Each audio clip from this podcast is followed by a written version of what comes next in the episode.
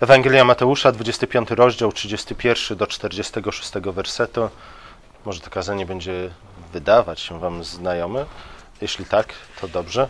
Dlatego, że w zeszłym roku szliśmy według lekcjonarza jednorocznego i tak się złożyło, że to czytanie powtórzyło się też w tym roku w lekcjonarzu yy, trzyletnim.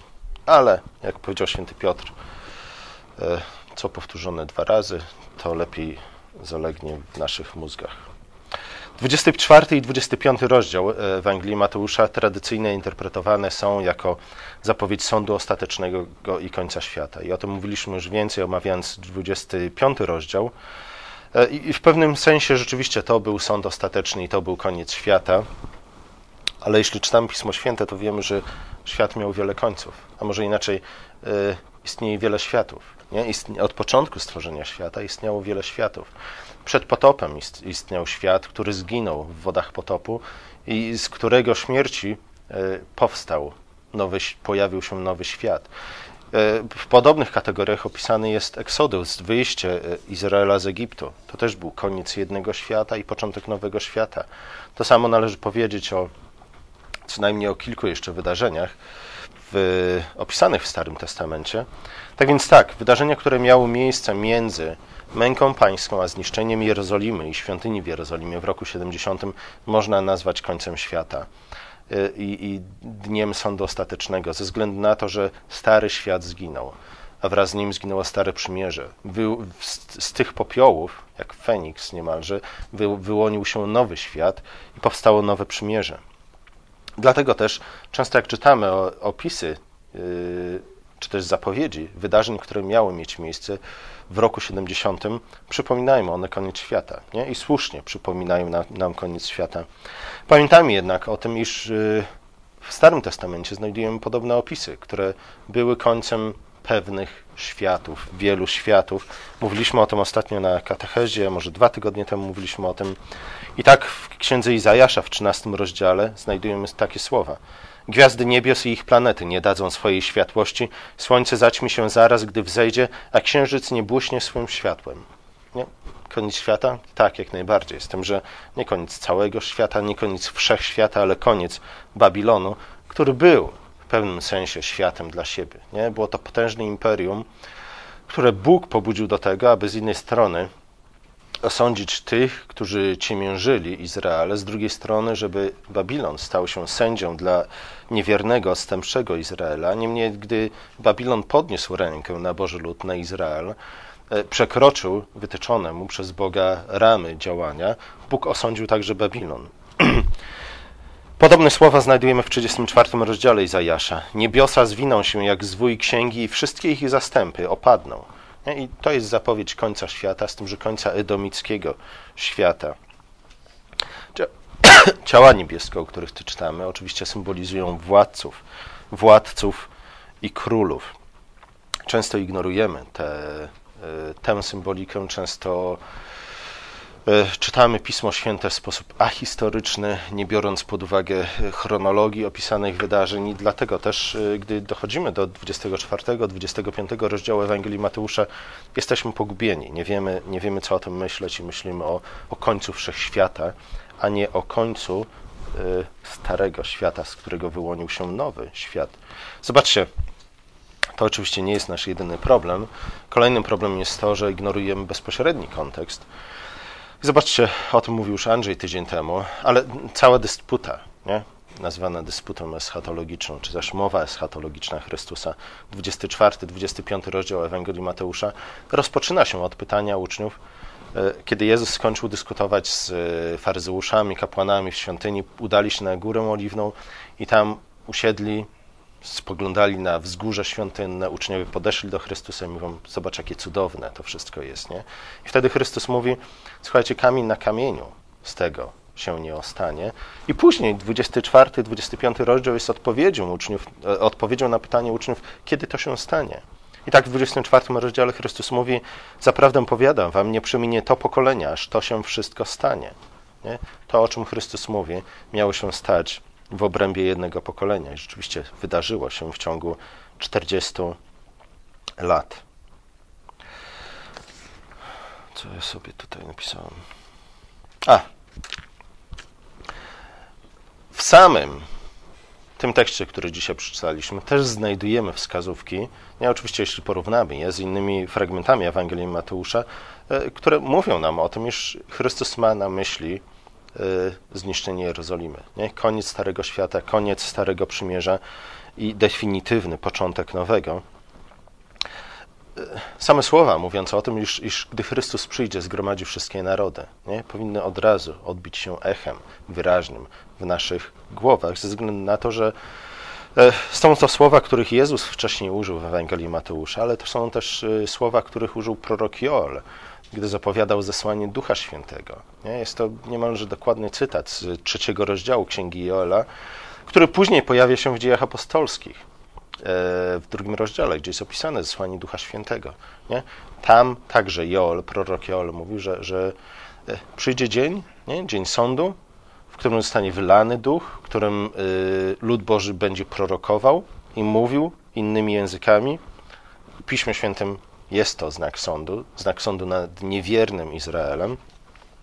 I on mówi, że właśnie w tym dniu Bóg zgromadzi wszystkie narody nie? przed swoim tronem i dokona sądu tu, gdy czytamy o tym, iż Chrystus przychodzi po to, by gromadzić wszystkie narody przed swoim tronem, czytamy między innymi o wypełnieniu się proroctwa jo Joela. W dniu zesłania Ducha Świętego, jak czytamy w piśmie, ludzie z wszystkich zakątków Imperium Rzymskiego, o, musielibyśmy się trochę pobawić w grekę, nie? W greckie słówka, w grecką gramatykę. Niestety często w naszych Bibliach yy, znajdujemy niedokładne tłumaczenie pewnych terminów. Nie? Czasami to jest tak, że pewne słowa można tłumaczyć na różne sposoby i, i często z kontekstu trzeba się domyślać, jak co przetłumaczyć.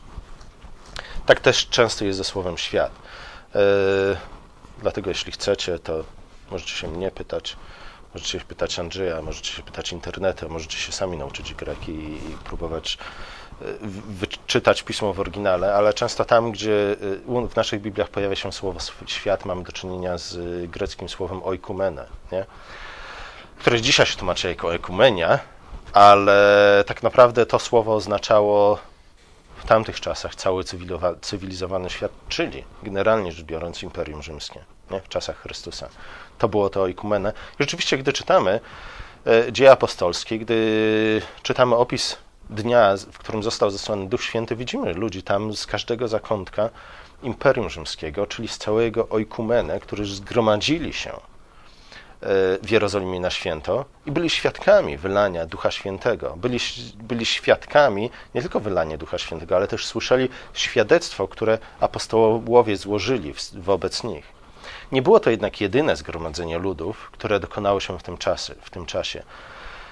50 dni wcześniej także narody z całego Oikumene zgromadziły się w Jerozolimie na święto Paschy.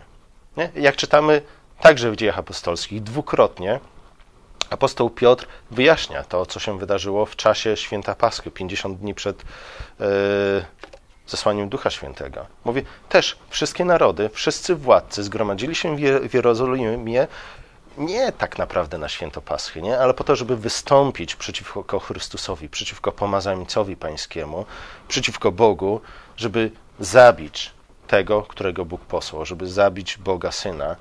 Nie? I, I to było to fałszywe, demoniczne, do, do szpiku kości zepsute święto Paschy, które odbyło się tego roku. Nie? Tak więc Najpierw wszystkie narody z całego świata, z całego oikumene zgromadziły się, aby dokonać rzezi na Bogu, zabić Boga, a później, 50 dni, 50 dni potem, znów ludzie z wszystkich narodów, z całych, całych, z wszystkich zakątków imperium zgromadzili się i byli świadkami wylania Ducha Świętego, ale też przede wszystkim mogli usłyszeć wyjaśnienie z ust Piotra tego, co się dokonało. Nie? Piotr wyraźnie tłumaczy im, co, się, co miało miejsce 50 dni wcześniej, co ma miejsce w dniu zesłania Świę Ducha Świętego, w jaki sposób to wszystko jest wypełnieniem proroctw, które Bóg y, przekazał im wiele, wiele pokoleń wcześniej. A więc Piotr składa przed nimi kolejne świadectwo. Piotr i później apostołowie, których Bóg posłał, aby szli do wszystkich narodów, nie? i to podróżowanie, tę misję do wszystkich narodów mamy opisaną w dziejach apostolskich.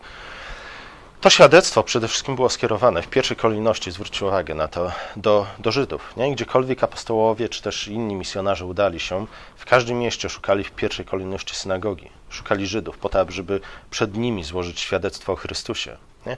Bóg posłał ich jako swoich reprezentantów, aby tam oni złożyli świadectwo o Chrystusie. E, dokładnie tak, jak wcześniej Chrystus posłał 70 uczniów do miast izraelskich, nie? by też składali świadectwo o Chrystusie. E, I to samo miało się dokonać w jednym i w drugim przypadku. Ci, którzy przyjęli to poselstwo, ci, którzy byli chętni do słuchania, ci, którzy odpowiedzieli wiarą, otrzymali błogosławieństwo. Ci jednak, którzy pogonili uczniów albo nawet nie otworzyli przed nimi swoich drzwi, ich spotkało przekleństwo. Nie? To symboliczne otrzypywanie prochu z sandałów oznacza nic innego jak przekleństwo. Proch jest w piśmie znakiem, symbolem śmierci. Z prochu powstałeś, w proch się obrócisz. Człowiek został ulepiony z prochu, z ziemi, ale stał się istotą żywą dopiero po tym, jak Bóg, tchnął w niego swojego ducha. Gdy Bóg zabiera człowiekowi swojego ducha, człowiek znów staje się niczym, tylko prochem. Nie? Dlatego proch w piśmie jest symbolem śmierci. Otrzepanie prochu ze swoich sandałów jest niczym innym jak właśnie symbolem przekleństwa. Odrzuciliście Boga, odrzuciliście Jego Syna, e, przyłączyliście się do tych, którzy Go zamordowali. E, dlatego nie może was spotkać nic innego jak tylko śmierć. Jeśli odcinacie się od tego, jako jest jedyny źródłem życia, wszelkiego dobra i sprawiedliwości, e, nie macie żadnej alternatywy, nie? jak tylko śmierć, śmierć wieczną. Tu, w 25, pod koniec 25 rozdziału Ewangelii Mateusza, Jezus wyjaśnia, co się wydarzy w ciągu, pod koniec tych 40 lat. Najpierw pośle swoich uczniów do wszystkich narodów, przede wszystkim znów w pierwszej kolejności do, do Izraela, ale też do innych narodów imperium. Po to, aby po raz drugi złożyli świadectwo o Chrystusie. Nie? Bóg zawsze daje nam co najmniej dwa świadectwa. My, my często często oczekujemy od ludzi, żeby traktowali nas lepiej niż, niż y, sam Bóg chce być traktowany. Często chcemy, aby ludzie wierzyli nam na słowo tylko i wyłącznie dlatego, że im, my im coś mówimy. Nie? Ale, ale na, nawet Bóg, którego słowo jest prawdziwe, w którego słowie nie ma żadnego kłamstwa, Bóg daje nam co najmniej dwa świadectwa. Nie? Bóg jest cierpliwy, Bóg nie oczekuje od nas tego, że będziemy Mu w pewnym sensie wierzyć na słowo. Nie? Powie i koniec. Nie? Bóg wielokrotnie tłumaczy nam to samo. Bóg daje nam wiele świadectw i w ten sposób okazuje nam cierpliwość, tłumaczy i tak dalej, i tak dalej, abyśmy się nawrócili i uwierzyli Mu. My często chcemy, żeby ludzie traktowali nas inaczej, nie? żeby wierzyli nam od razu, na pierwsze słowo, bez żadnej argumentacji, bez żadnych świadectw. Nie. Chrystus jest łaskawy, my powinniśmy być podobni w naszym postępowaniu do Niego. Dlatego nie tylko Chrystus, sam jeden, przyszedł i złożył świadectwo, Wszystkie słowa, które mówił, wszystkie czyny, które czynił, wszystkie cuda, których dokonał, były, były świadectwem tego, iż został posłany przez Ojca, iż jest zapowiedzianym Mesjaszem, iż Chrystus powinien przyjąć go jako swojego Zbawiciela. Nie? Niestety, większość Izraela odrzuciła go. E, Izrael podburzył też inne narody, aby zgromadziły się. Nie? Zgromadzili się teoretycznie na święcie Paschy, ale tak naprawdę zgromadzili się na, w Jerozolimie po to, aby zabić Chrystusa. Ale Chrystus dał im, dał im drugą szansę. Przez 40 lat jego uczniowie chodzili nie tylko po Izraelu, ale też chodzili po całym imperium, dotarli do tych wszystkich narodów, które zgromadziły się w tamtym podczas tamtego święta Paschy, aby zabić Chrystusa, by jeszcze raz złożyć im świadectwo. Cuda, jakich dokonywali apostołowie, były większe niż cuda Chrystusa, dotarli do większej ilości osób, mieli więcej czasu niż Chrystus, e, chodzili, przekonywali, głosili. Nie? To było 40 lat, w czasie którego cały świat, cały cywilizowany świat, całe oikumene było wezwane do nawrócenia. I teraz Chrystus mówi, było 40 lat, nie? Okazałem wam cierpliwość. Zobaczcie, nie? to tak się łatwo nam mówi, nie? Te, tak jakby śmierć Chrystusa, tak, tak dużo, tak często słyszymy o śmierci Chrystusa, że, że to nas w żaden sposób nie porusza. Nie? Często myślimy o tym, że a, Chrystus był Bogiem, nie umarł, tego wcale nie bolało i, i tym podobne trele morele, e, ale powinniśmy myśleć o tym w inny sposób. Nie? Ojciec stracił syna, Jakaś zgraja zbójów, których o, którym on wcześniej okazał wiele dobroci, wiele cierpliwości, zamordowała jego własnego syna. Nie? To była taka tragedia, także dla Boga Ojca. Nie? I myślę, że, że Luther miał rację, kiedy, kiedy opisywał śmierć, mękę pańską e, w stosunku do syna, jak i w stosunku do ojca w bardzo ludzkich kategoriach, nie? bo to było tego typu wydarzenie. Nie? To tak jakby ojciec, zresztą tak to jest opisywane nie? W, w przypowieściach, które, które też niedawno omawialiśmy. Ojciec posłał swojego własnego syna, myśląc, że go, że go uszanują. Ojciec, który do, okazał wiele dobroci cierpliwości tym, którzy mimo to zwrócili się przeciwko niemu, je, jego synowi. I także to, że Bóg okazał 40 lat, przez 40 lat jeszcze okazywał cierpliwość po tym, co ludzie uczynili jemu synowi, a więc też jemu samemu, nie, jest przeogromną cierpliwością. My, my, po ludzku rzecz biorąc, nie okazalibyśmy na pewno 40 lat cierpliwości komuś, kto by zamordował nam nasze własne dziecko. Nie? Komuś, kogo bardzo dobrze, kto nas bardzo dobrze zna. Komuś, kto wiele nam zawdzięcza. Bóg jednak okazał im 40 lat cierpliwości. Nie? To nie było tak hop -siup. To nie było tak, że Boga nic to nie kosztowało. Nie? Nasze zbawienie kosztowało Boga życie Jego Syna. Nasze zbawienie kosztowało Chrystusa, Jego własne życie. Dlatego też powinniśmy podchodzić do, do tego sądu, czy też do, do wyroku, jaki spotkał ludzi y, na sądzie podczas Jerozolimy, y, jak najbardziej poważnie. Nie? To, co Chrystus im zarzuca, jest bardzo wielkim wykroczeniem ze względu na to, co uczynili. Nie? Ze względu na, na Bożą cierpliwość, ze względu na Bożą dobroć, ze względu na śmierć Jego własnego Syna. Zwróćmy jednak uwagę na to i myślę, że to jest ważne i, i to podkreśla Chrystus, co będzie podstawą tego sądu. A Chrystus mówi, podstawą tego sądu będzie to, jak ludzie potraktowali moich uczniów, moich wysłanników. Nie? I pamiętajmy o tym, jaka jest sytuacja. Za chwilę Chrystus zostanie aresztowany, umęczony i zabity. Później, tak jak wcześniej zapowiadał, pośle swoich uczniów jak owce między wilki. Nie? On doskonale wiedział już wcześniej, że wielu z nich zginie śmiercią męczeńską i to bardzo szybko. Nie? Niewiele czasu minęło od śmierci Chrystusa do śmierci Szczepana, pierwszego męczennika. Nie? A później jeszcze wiele osób zostało zabitych właśnie dlatego, że nosili imię Chrystusa. Także Chrystus doskonale wie, co się dzieje. Jest jak, jest jak dowódca wojska, nie? który zbliża się bitwa i wie, że wielu jego chłopców nie wróci z walki. Nie? On doskonale wie, że wielu z nich posyła na śmierć. I Chrystus dokładnie to samo czyni. Mówi, słuchajcie, wielu z was zginie, wielu z was już niedługo odda życie ze względu na mnie. Dlatego wcześniej tak wiele czasu poświęcił na to, aby im wytłumaczyć, iż muszą, muszą jeśli chcą być Jego uczniami, jeśli chcą kiedyś żyć w pełni Królestwa Bożego, doświadczyć pełni życia, muszą pójść za nim, ale jeśli pójdą za nim, to pójdą za nim, za nim także na krzyż. I to się wydarzyło między 30 a 70 rokiem. E, ciało Chrystusa, czy też Chrystus został ponownie ukrzyżowany podczas prześladowań Kościoła. Mówi o tym szósty rozdział listu do Hebrajczyków. Często ten fragment, nie, który, który mówi o odstępstwie od wiary, traktujemy jako tekst odnoszący się do indywidualnych osób, ale wydaje mi się, że w pierwszej kolejności powinniśmy odnieść ten tekst do, do niewiernych spośród Izraela. List do Hebrajczyków został zaadresowany do Hebrajczyków, czyli do Żydów. Nie? I gdy Paweł tam mówi o odstępcach od wiary, odnosi się przede wszystkim do, do tych spośród ludu Bożego, Starego Przymierza, którzy odrzucili Chrystusa, przyjęli Jego dobre dary, przyjęli Jego ducha, zasmakowali nowego życia, jednak odrzucili. I tam Chrystus dokładnie posługuje, e, Paweł dokładnie posługuje się e, tym stwierdzeniem, iż ci ludzie ponownie krzyżują Chrystusa. Odrzucając go, odwracając się od niego, porzucając go i przyłączając się w ten sposób do tych, którzy prześladują Chrystusa. Dlaczego Paweł może mówić o ponownym ukrzyżowaniu Chrystusa?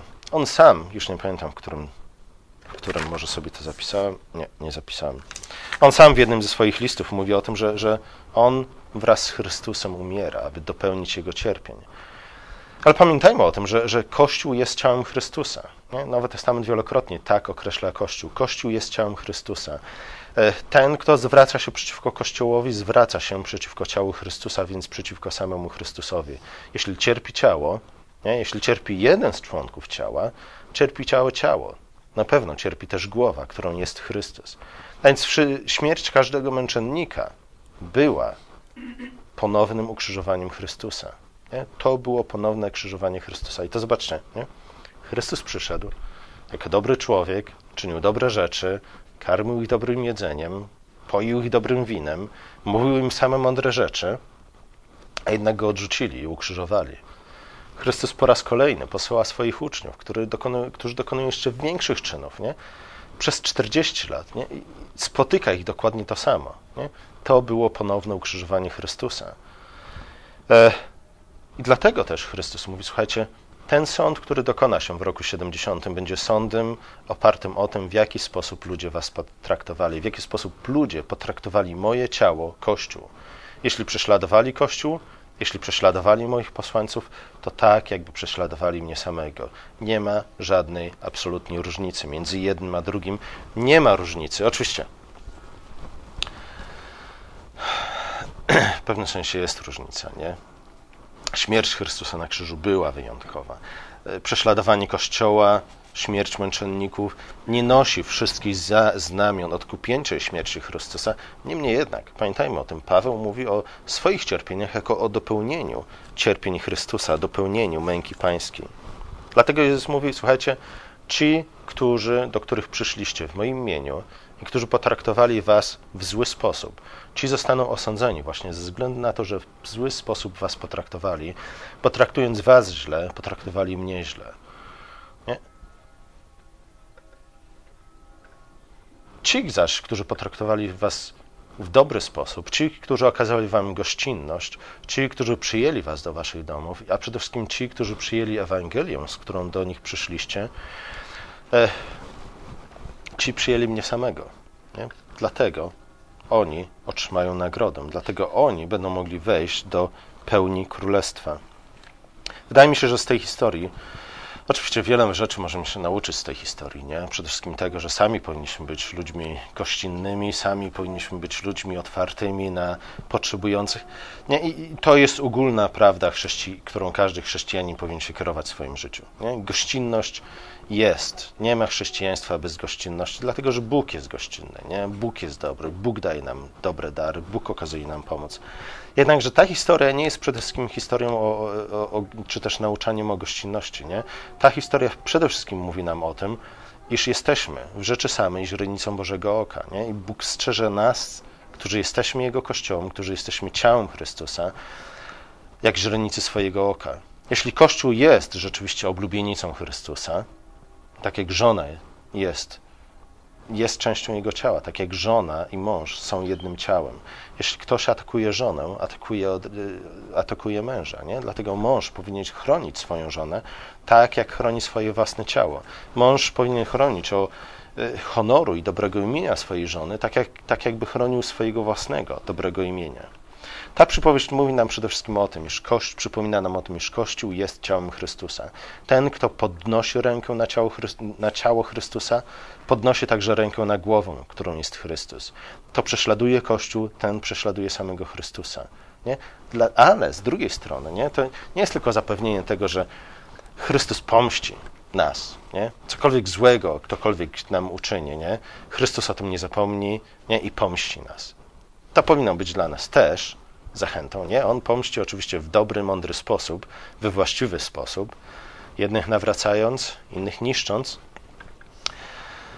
Ale z drugiej strony, myślę, że, że ta przypowieść powinna nas upewniać o tym, iż yy, będąc ciałem Chrystusa, możemy liczyć na ten sam los, który spotkał Chrystusa.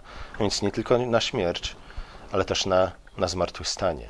Nie? Ponieważ On króluje w niebie, także my Będąc Jego ciałem, Kościół, będziemy królować na ziemi. Jego los jest naszym losem. Nasz los jest nierozerwalnie związany z Jego losem. Nie? Dlatego możemy liczyć nie tylko na Jego ochronę, tylko na to, że On nie odstąpi nas na krok. Nie? On zawsze będzie z nami, dokądkolwiek nas pośle, a posyła nas na cały świat, ale też możemy liczyć na to, że będziemy mieli udział w Jego zwycięstwie. Jego zwycięstwo będzie naszym zwycięstwem. Możemy być pewni tego, iż Kościół zwycięży w historii. Pomódlmy się. Nasz drogi, łaskawy Ojcze, dziękujemy Ci za, za te słowa Chrystusa, dziękujemy Ci za przypomnienie o tym, iż e, jako, jako Kościół Chrystusa jesteśmy Jego ciałem. Dziękujemy Ci za przypomnienie o tym, iż e, jeśli dokądkolwiek udajemy się w imieniu Chrystusa, dokądkolwiek idziemy, niosąc Ewangelię e, w tej czy w innej formie, jesteśmy Jego przedstawicielami. I Ty, Panie Boże, sam chronisz nas. I Ty, Panie Boże, też e, sam pomścisz nas. Ale przede wszystkim Ty, Panie Boże, zapewnisz nam zwycięstwo. Tak, iż e, czy żyjemy, czy umieramy dla Ciebie, dla Ciebie, Twoi jesteśmy i Twoi zawsze będziemy i będziemy mieli udział w pełni Twojego Królestwa. Za to Ci dziękujemy. W imieniu Chrystusa. Amen.